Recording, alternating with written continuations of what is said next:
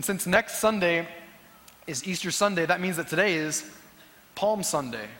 Palm Sunday is a very significant day. We celebrate Palm Sunday because today's the day that kicks off a new week and it leads us into Easter week. It's the week that many people call Passion Week.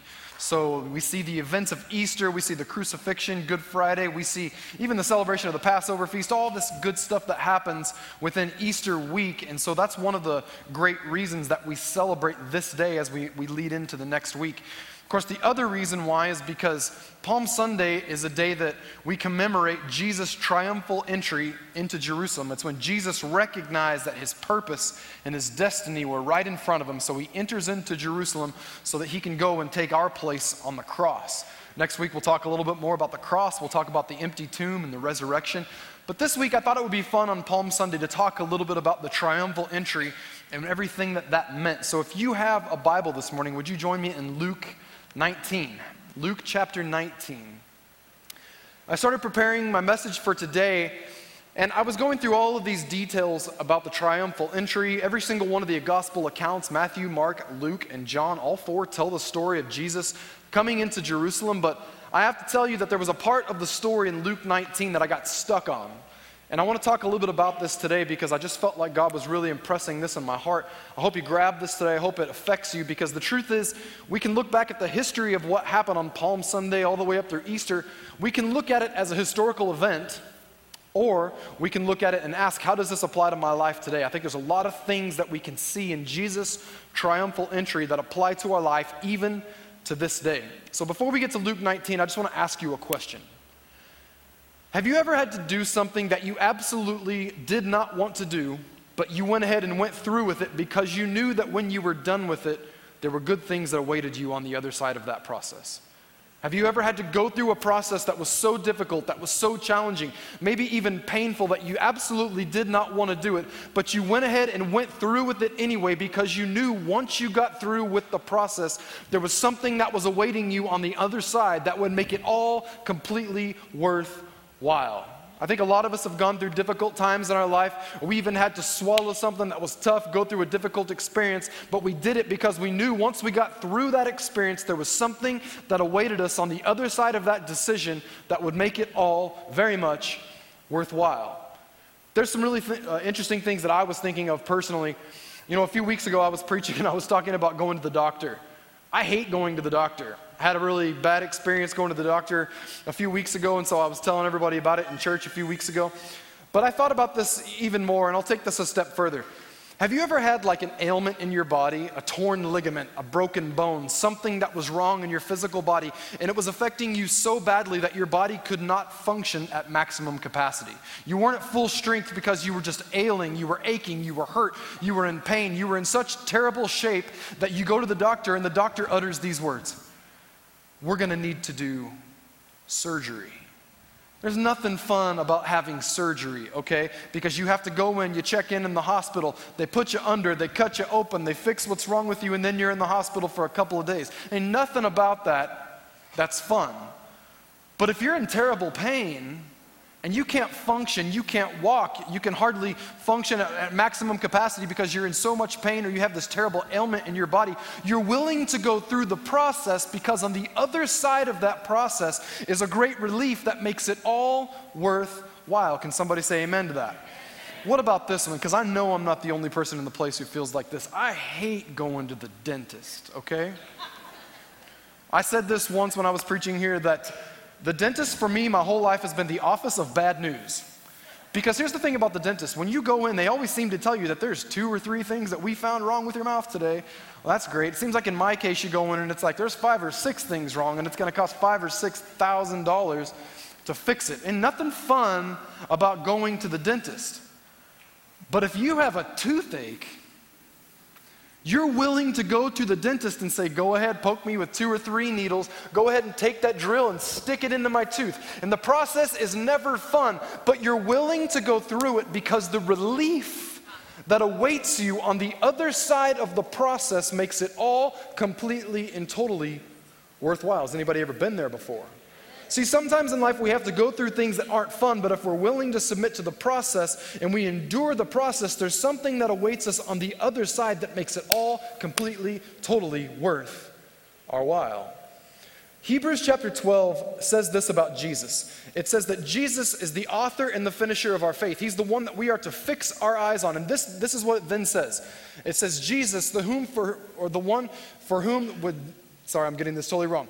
For the joy that was set before him, endured the cross scorning the shame, and now he is seated at the right hand of the throne of God. In other words, it's saying this Jesus was willing to endure the pain, the torture, the ugliness that was the cross because he knew that on the other side of the cross was such great joy that the process of dying for you and I was totally and completely worth it.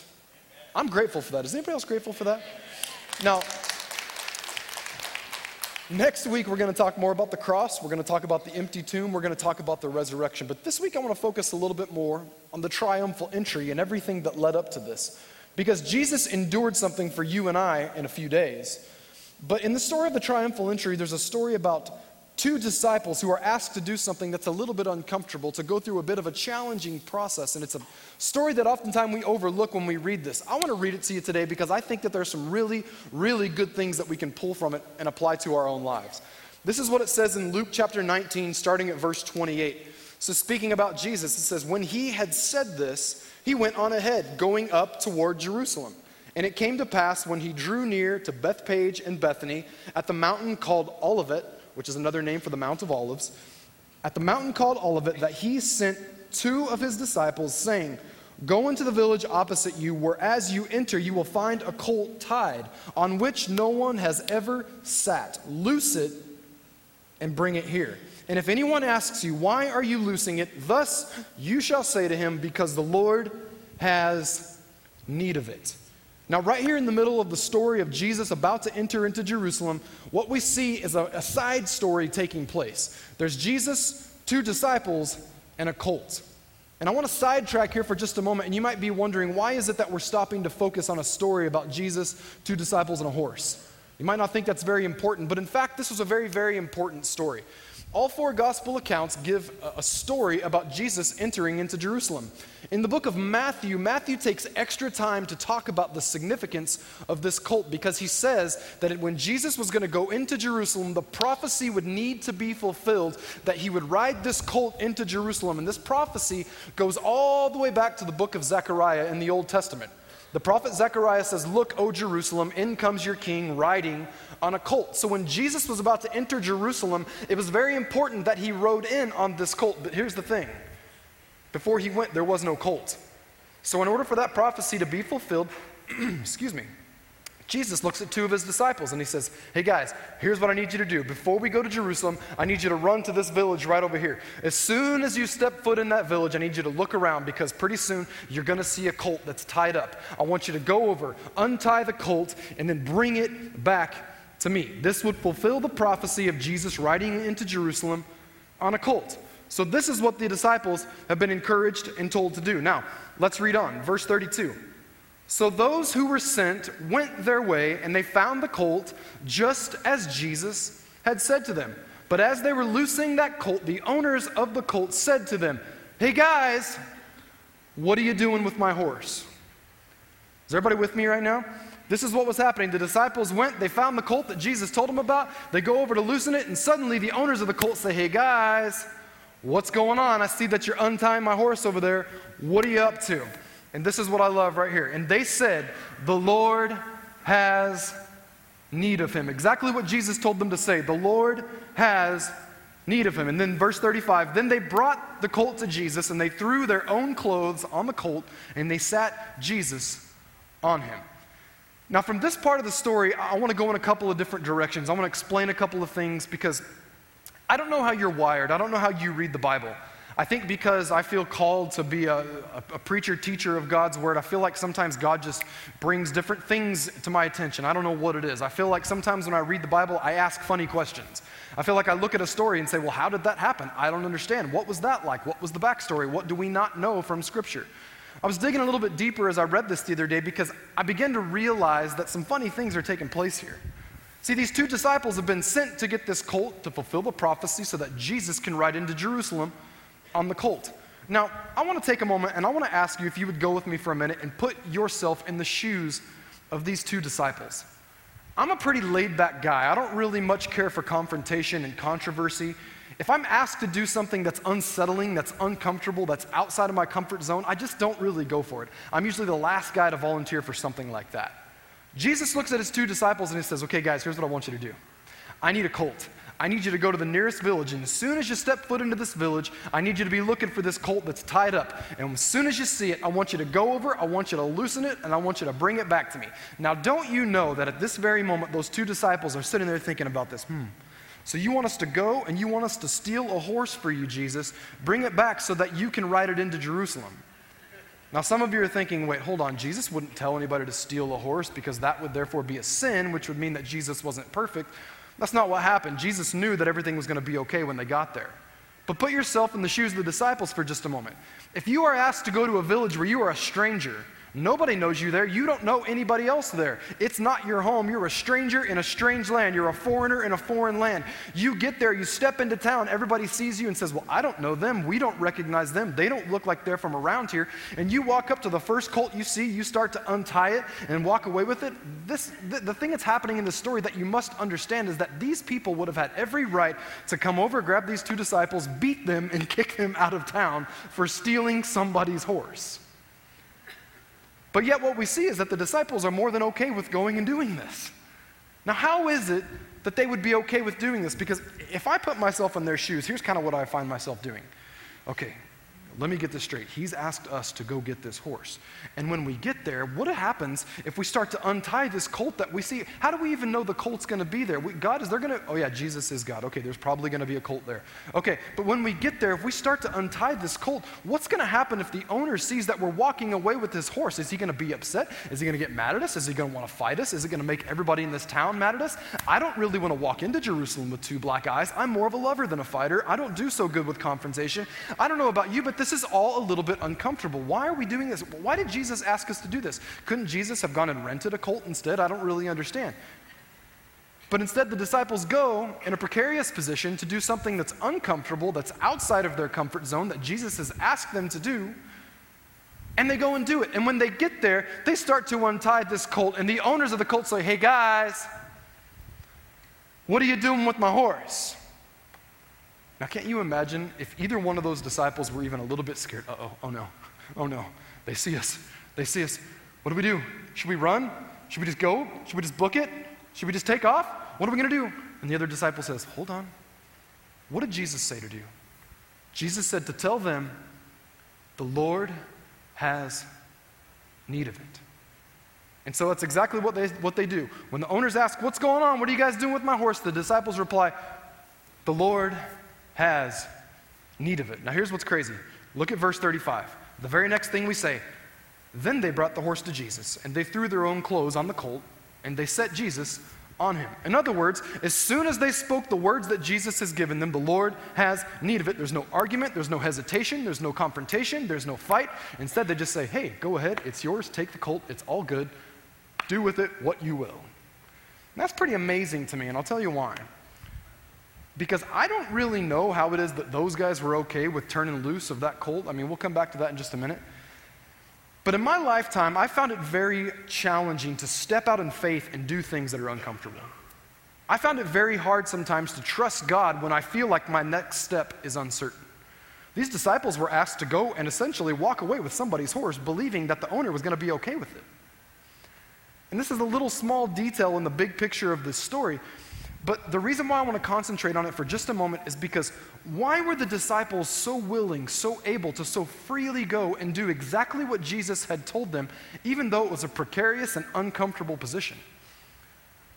I think the reason why is, be- is because the disciples walked with Jesus. Every single day of their lives, they saw Jesus heal the sick. They saw Jesus do supernatural miracles. They saw Jesus cast out demons. Time and time again, they, with their own eyes, saw Jesus do miraculous things that told them that he was God. And here's the thing when you've seen Jesus do great things in your life before, it becomes a whole lot easier to take steps of faith in the future. And you might wonder, now, how does this apply to my life today? Well, here's how. I think that all of us at some point in our life become people who want God to bless us, to take us to new places in Him, to grow us, to prosper us, to do greater and bigger and better things in our life. But sometimes we never get there because we never took the very first step of faithful obedience. I think a lot of people might be here today, and right now you're praying to, to, God for Him to bless you, to prosper you, to grow you in some area of your life. But maybe the thing that you haven't done that would enable you to get where you want to go is take that very first step of faith. I use this illustration a lot because this is something I've learned in my own life. A walk with God and a journey with God is a long walk, but that long walk is always made up of individual steps. And we as human beings, this is what we always want with God. We want to know what the final destination looks like. We want to know what steps three, four, and five down the road look like. And the only thing that God has told us to do is to take step number one. And sometimes we get so frustrated with that because we say, well, God, why would I take step number one in that direction? Because I don't know what steps three, four, and five hold, and I really, really want to know. And if you would tell me that, then I'd be more willing to take those steps. And what we want is the blessing that comes down the road at steps three, four, and five when God's saying, I'm not talking to you yet about steps three, four, and five. I'm telling you to take faithful step number one. How many people want God to bless you? Everybody should raise your hand because here's the thing God wants to bless you. How many people want God to prosper you? How many people want to grow in God? Maybe sometimes the reason why we don't see the growth we want, the blessing we want, the prosperity we want, to go to those new places, those higher levels in God, is because we're looking at steps three, four, and five, and God's like, you know what, I'll trust, I'll talk to you about those things, but first, I need you to take step number one. The disciples were totally willing to do what Jesus told them to do, even though it was uncomfortable and it put them in a precarious position because they had seen Jesus do miracles day after day after day after day as they walked with him. So, therefore, when Jesus said, Go and walk away with somebody's horse, they said, No problem, Jesus, because when we get there, we know that you're going to take care of things. And how is it that you're able to trust God in those situations? When you've seen him do it time and time and time again. Trust me, the blessings of step three, four, and five, God wants to hand over to you, but God wants to trust you first with step number one. So, the final question I'll ask before we move on to the next thing is simply this What's the thing that God asked you to do a little while ago that you haven't yet done, but you're still hoping that God will bless you for it? Because sometimes we'll see God's blessing and His hand of blessing at work in our life when we look back and say, God, what is it you've asked me to do that maybe I haven't done yet because it was uncomfortable, it put me in a weird position? What is that step of faith and obedience that you need to take? It's important to identify it. What's the step of faithful obedience that I need to take right now in my life?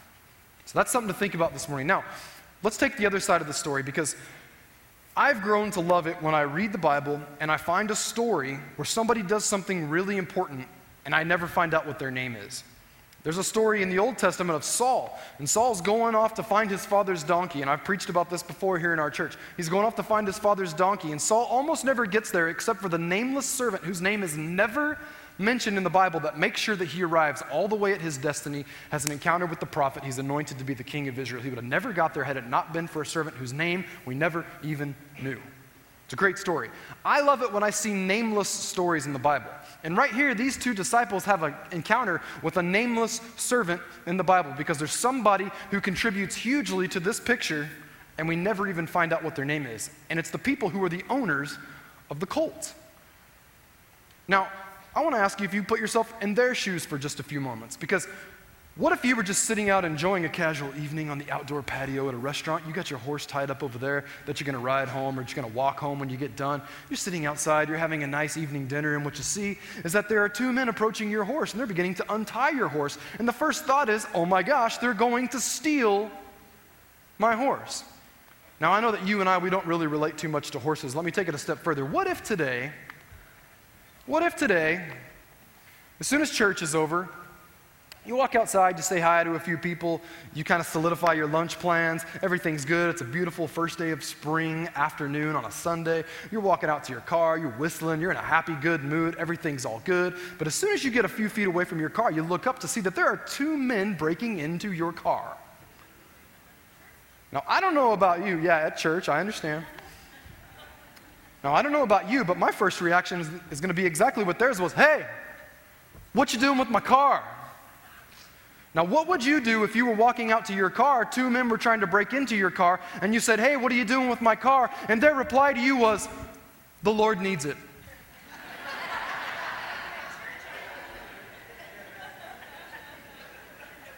now, here's the thing at church, I'm a little bit more likely to buy that one. All right? But in order for me to just turn loose of my car to two people who appear to be breaking into it and walking out with it, in order for me to just turn loose of it and say that that's okay, here's what I think would probably need to happen for me. I would probably have needed to had an encounter with God last night while I was asleep or I had a dream or a vision and he said, "Tomorrow there's going to be two people that are going to try to break into your car. And you're not going to be happy about this and you're going to ask them what they're doing, but when they say the Lord needs it, that'll be the confirmation that you know that you just need to turn loose of it." Now, I don't know if that's what happened in the story, but what I do know is probably something like that would have had to have happened in order for these guys to say, sure, take off, go ahead, take my colt, I don't care. Yeah, take my car, I don't even care if you bring it back, you know? Or maybe at that very moment, as soon as they saw that there were two people, or you saw that there were two people trying to steal your car, maybe the Holy Spirit just came upon you, or the glory of God shone around about you, and you stood there and you thought, wow, this is a God moment. And it seems to be a weird deal, but it's almost like I just know inside that I'm supposed to turn loose of this. That'd be a hard one to swallow right there. But for some reason, these guys were okay with it because when the disciples said, well, guess what? The Lord needs it, they said, all right. Because there's nowhere in Scripture that it says there was a confrontation, there was a fight, there was an argument. The Bible says that they literally walked off with the colt, they put their clothes on it, and they took it to Jesus. And I love this part of the story, and here's why. Because these nameless people who we do not know their identity, we have no idea who they are, we just know they're the owners of this cult, play a huge role in Jesus fulfilling prophecy and going into Jerusalem and doing what he was always intended to do because they were willing to let go of something in their life. And I want to ask you something today. What is it that might be tied up in your life that you have been unwilling to untie and let go of because the Lord has need of it? Is there anything in your life that you can think of right now? You know, I've just been holding on to this. It's been tied up in my life for the longest time, and I've been holding on to it so tightly because I guard this thing. It's so important to me. And then for a long time, God's been knocking on the door of your heart saying, I have need of that. I have need of that. I have need of that. There's something better. There's a greater purpose for that. I have something that I can do far greater than what you can do with it. Are you willing to untie it and let go of it? Is there anything in your life today that maybe is tied up that you've been holding on to and you are unwilling to untie it and let it go when all along God's been knocking on the door of your heart and saying, I have need of it. I can do something better with it than what you can do on your own. I want to give you three words. If you're taking notes today, I want to just give you three thoughts, three things to ponder, to think about today. These are three words that have meant a lot to me because they've allowed me to kind of consider. My wife and I, we, we say these three words a lot.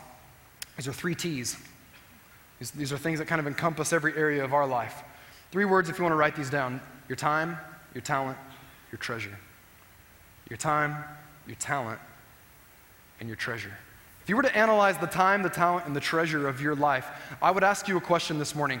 Is God have, does God have full access to your time, your talent, and your treasure, or are maybe those things tied up in some area and you're unwilling to let go of them so that He can put them to greater use? The first thing I think about is time. You know, a lot of us are slaves to time. We fill our schedules with so many things. We've got so much going on, and it's always stuff that's either going to bring about serving somebody else's purposes or serving, serving our own desires or our own purposes. And a lot of times, and we've talked about this a lot in our church, but a lot of times we fill our time with things that have zero eternal value. They're just taking up temporal space. And sometimes our time gets tied up in all of these areas and things that mean nothing eternally. And God's looking down and He's saying, I can make way better use of that time than you are. Are you willing to untie it, turn it loose, and give it over to my kingdom purposes? Because here's the thing time, the space, the length that you and I have been given here on this earth, it's incredibly valuable. It's incredibly valuable. Every moment of our lives counts for something. And either we spend it on ourselves or we invest it in things that matter eternally. Time's a gift from God. Our time is a gift from God. In fact, I wouldn't even say it's our time, I'd say it's God's time that we are being asked to be stewards of. Let's move past time. What about your talent? You know, your talent is the thing that really makes you who you are. There are people in this place that have talents that absolutely blow my mind. We have some people that just volunteer here in our church that do all kinds of stuff contributing of their talents, and I am always amazed because I look at the talent that they have and I say, wow, there's no way I could ever do that. And the thing is, each and every person in this room, you have talents, giftings, and abilities that make you uniquely you, and they're given to you by God. And a lot of times, what we do is we take the talent that we have and we try to build our own kingdoms. This is something else we've talked about here lately. We do things for our own gain, for our own prosperity, instead of uh, taking our talent and giving them for kingdom purposes and saying, God, how can you take my talent and do more with it? We take our talent because we believe that God's given it to us for us. And I want to ask you, when it comes to your unique talents, your gifts, your abilities, do you have a talent? Do you have a unique ability that is absolutely amazing that God has given to you that is tied up somewhere and you have been unwilling to untie it and give it to God for better purposes? Is there something in your life, a talent, an ability that is uniquely yours that you can just do really well? Something that would be a tremendous asset and tool to the kingdom of God that you've had tied up that you've been unwilling to untie and let go of? Is there anything like that? And finally, what about your treasure? I know there's some people who can say, he just said treasure, that always means money. Hold on. This is what Jesus said in Matthew chapter 6. Jesus said, Store up for yourself treasure in heaven for where your treasure is, says it later on, for where your treasure is, there your heart will be also. This is a passage of scripture we use a lot. We always use it around a giving time. But I think that if I could take that passage of scripture and translate what Jesus said into modern English, Jesus said, Where your heart is, there's where your treasure will be also. I think if Jesus was speaking in modern vernacular, this is what he want to say. You want to know where your heart is? Follow the money. You want to find your heart? follow the money trail, follow the paper trail.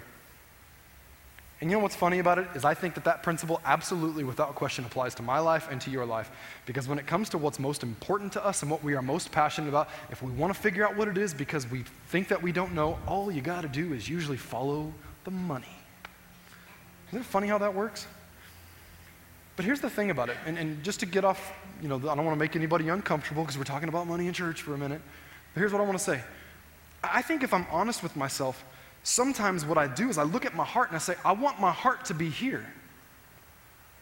But when I follow the paper trail, when I follow the money, my treasure tells me that my heart is actually over here. And I'm saying this from a, heart of grace. Please hear this, because this is not for the sake of condemning anybody. I think we're all at a place in our lives where sometimes we look and we say, I want my heart to be here, but the paper trail and the treasure says that my heart's really over here. And the thing, the place where we've invested our treasure might not necessarily be bad things, but it might not be the highest thing, which is the kingdom of God. And I say this to you because if we want to get our heart in the right place, then we have to align our treasure with the purposes of God. And a lot of us, what we do for our own safety, for our own security, for our own interests, for our own desires, is we tie up our treasure in all this stuff over here that has zero eternal value when God's sitting there saying, Will you turn loose of that treasure? Because I can do way more with it than you can. The funny thing about it is that when we turn loose of it and we give it to God, God has these amazing promises where He says that He'll provide for us, He'll take care of us. Not only that, He'll pour out abundance into our lives. But some of us never get to a place where we get to experience that because we never untie that thing and say, Here you go, God, take it and use it for what you will. Where's your treasure tied up today? Where's your treasure tied up today?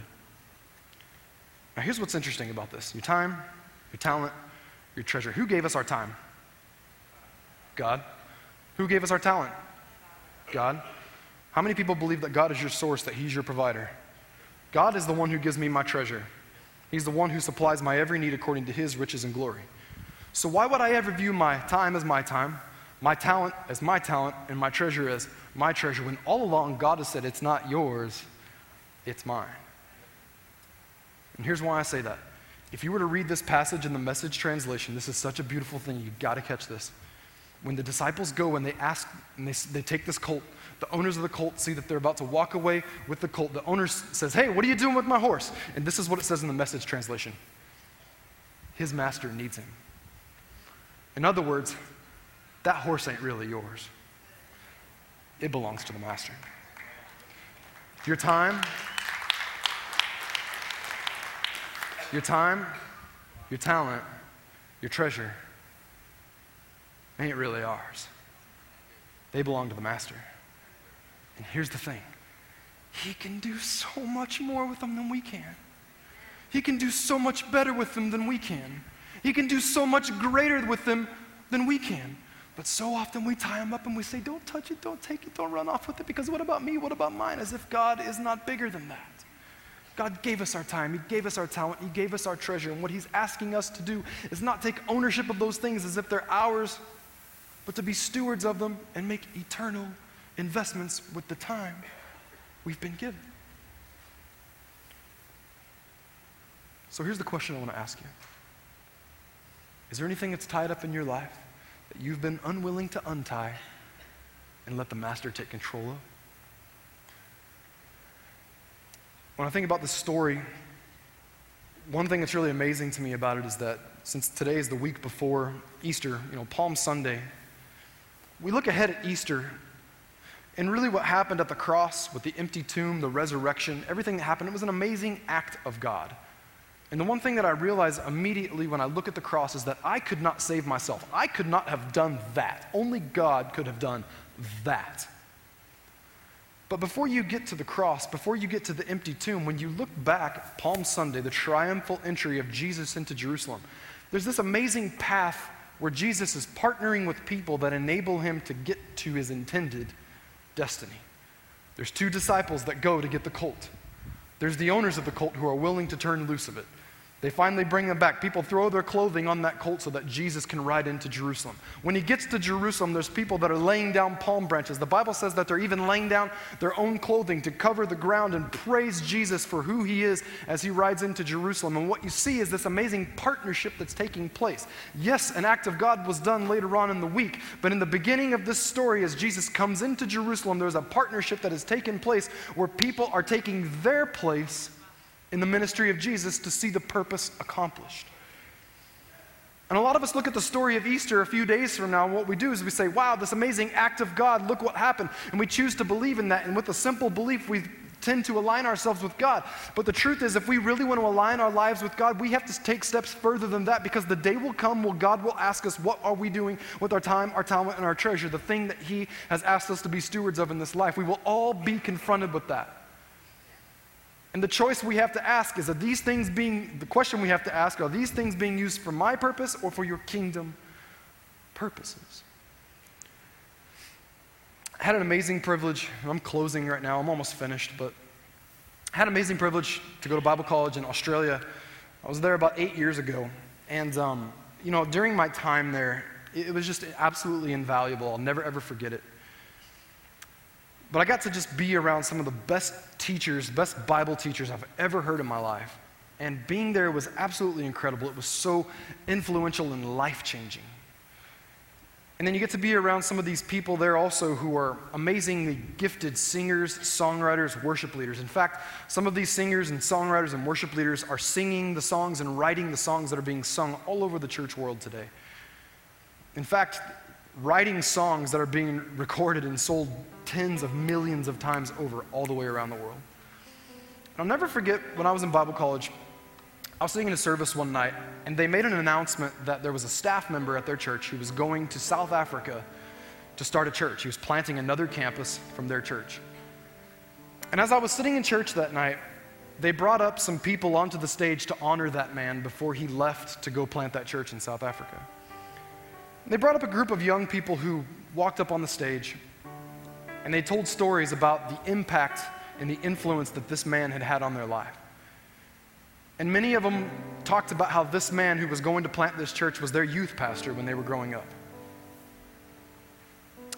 And the thing that really amazed me about the story was they talked about how there was this one year, they were all at summer camp, and this man, who at the time was their youth pastor, was sitting in a circle with them, and he was talking to them, and they were all just having this amazing time, the encounter with God that was life changing for them.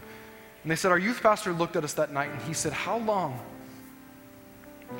He said, How long will the greatest minds the most creative people, the people that God has gifted with incredible talents and gifts and abilities, how long will they take those things and run to the corporate world, to the jobs that pay the most money, to the places where they can get the most recognition, to go places where they'll, they'll, they'll make a name for themselves? How long will, you, will people continue to do that? At what point will a generation rise up that says, I'm not in it for me, I'm not in it chasing the money, I'm in it to build the kingdom of God, so therefore I'm willing to untie and loosen these things that God has given me?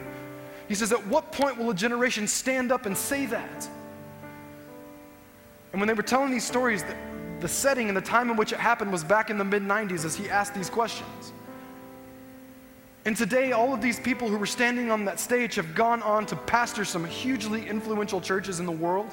And not only that, but there were people on that stage that literally have written songs that are being sung in churches and being sold tens of millions of times over in the earth today. And as I sat in that room that night, I don't even know that guy.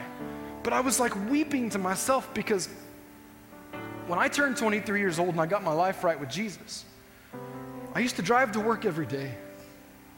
And I would put my CD in my CD player and I would listen to it. And it was songs that were written by those guys that were standing on that stage. And I remember just crying out to God and saying, God, if I could ever be a part of something like that. God, I know you have a purpose for my life. God, I know you have big plans for my life. And I had no idea that all those years ago, that just a few years down the road, I'd be sitting in the exact same room with those people that wrote those very songs. Today, I find myself at this place where the ultimate fulfillment in my life is just taking whatever it is that I can do and saying, God, use it. God, do something with it because I can't do anything better on my own. The gifts that I have, the talent that I have, the time that I have, the treasure that I have has been given to me from you. It's not my own. So therefore, I give it back to you. And I'm finding it to be incredibly fulfilling to just give it back to God and say, it's not about me. I know you might say, well, you're talking about you, but what about me? And I ask those questions. What are the things that might be tied up in your life right now that the Lord has need of? You might be holding on to something right now that's incredibly valuable to you. You might be willing, might not be willing to turn loose of your time. Might not be willing to turn loose of your talent. It's really hard for us sometimes to turn loose of our treasure. But here's the thing the master needs it because he wants to do something so much greater with it than what you can do on your own your time, your talent, your treasure. I felt in my heart for the last day as I was prepping this message that maybe the Holy Spirit would confront some people. I know confront's a strong word, but hey, listen, sometimes the Holy Spirit confronts you on some things. Maybe right now what's happening in your life is I've talked about this and brought this message to you today. Maybe you're quickly identifying some areas where maybe you got some things tied up in your life that you've been unwilling to untie and loosen and give control over to the Master. Maybe right now, as we sit here, you can identify what those things are. Maybe right now, as God's knocking on the door of your heart, I can do a whole lot more with that than you can. I can do a whole lot better with that than you can. I can do a whole lot greater with that than you can. Would you be willing to untie it and let me take it for my purposes? If that's you today. I want to pray right now. I want to pray right now because I believe that that's the message that God is giving to some people here today. Father, I thank you that you have given each and every one of us a measure of time on this earth. God, we don't know what that measure is, but you've given us the opportunity to steward the time that we've been given and invest the time that we've been given into your kingdom purposes and into your plan. God, I don't know what everybody's talent is that's in this place today, but there are people here that have talents that are unique to them, that are absolutely incredible, and the world doesn't even know about it. But if they would give it over to you and give control of that thing to you and untie it and let you have it, you would do incredible things with it. I pray that today you would show people what it is that they need to untie and let go of when it comes to their gifts, their talents, and their own unique abilities. Father, when it comes to our treasure, I pray that you would have our heart when it comes to our treasure, that we would be willing to untie it. God, there are things that you have need of it for, kingdom purposes that you want to accomplish through us, but you are looking for willing participants who will say, I untie this thing, I loosen this thing, and I give it over to you.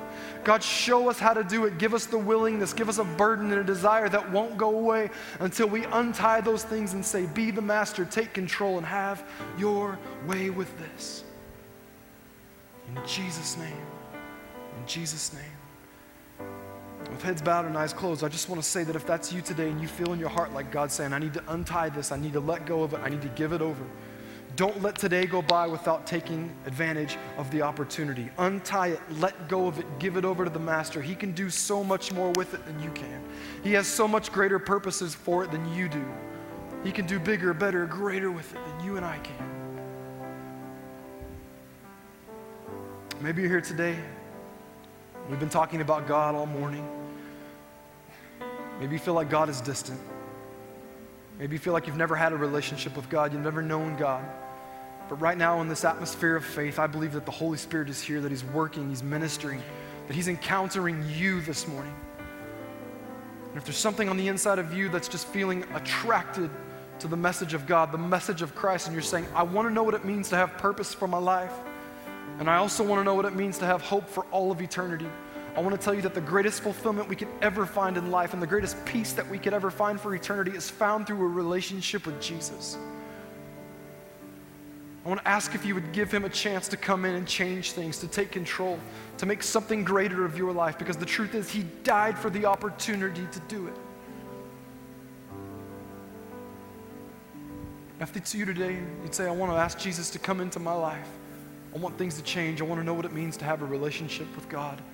All you have to do is believe in your heart that Jesus Christ is the Son of God. That when he went to the cross, he paid your punishment and mine. And that God raised him from the dead so that you and I could have hope forever. If that's you, you want to make that decision today, you want to invite Jesus to come in and become the Lord of your life. I want to lead you in a prayer because if we believe those things, the Bible says that we should confess it. When we do that, it says that we're born again. So, right now, we're not going to do anything uncomfortable or awkward or put you in a strange spot. We're going to pray a prayer together. Today, you feel like you need to pray that prayer for yourself to invite God in to come and become the Lord of your life. Would you mean this with everything inside of you and just simply repeat these words? Say, Dear Jesus, today I invite you in. I give you control. I want you to become the Lord of my life. I believe that you're the Son of God. I believe that you died for my sins. I believe that you were raised from the dead. And today I want your purpose and I want your peace. So I accept you today. I ask you to lead me and to guide me. In Jesus' name, amen. Amen.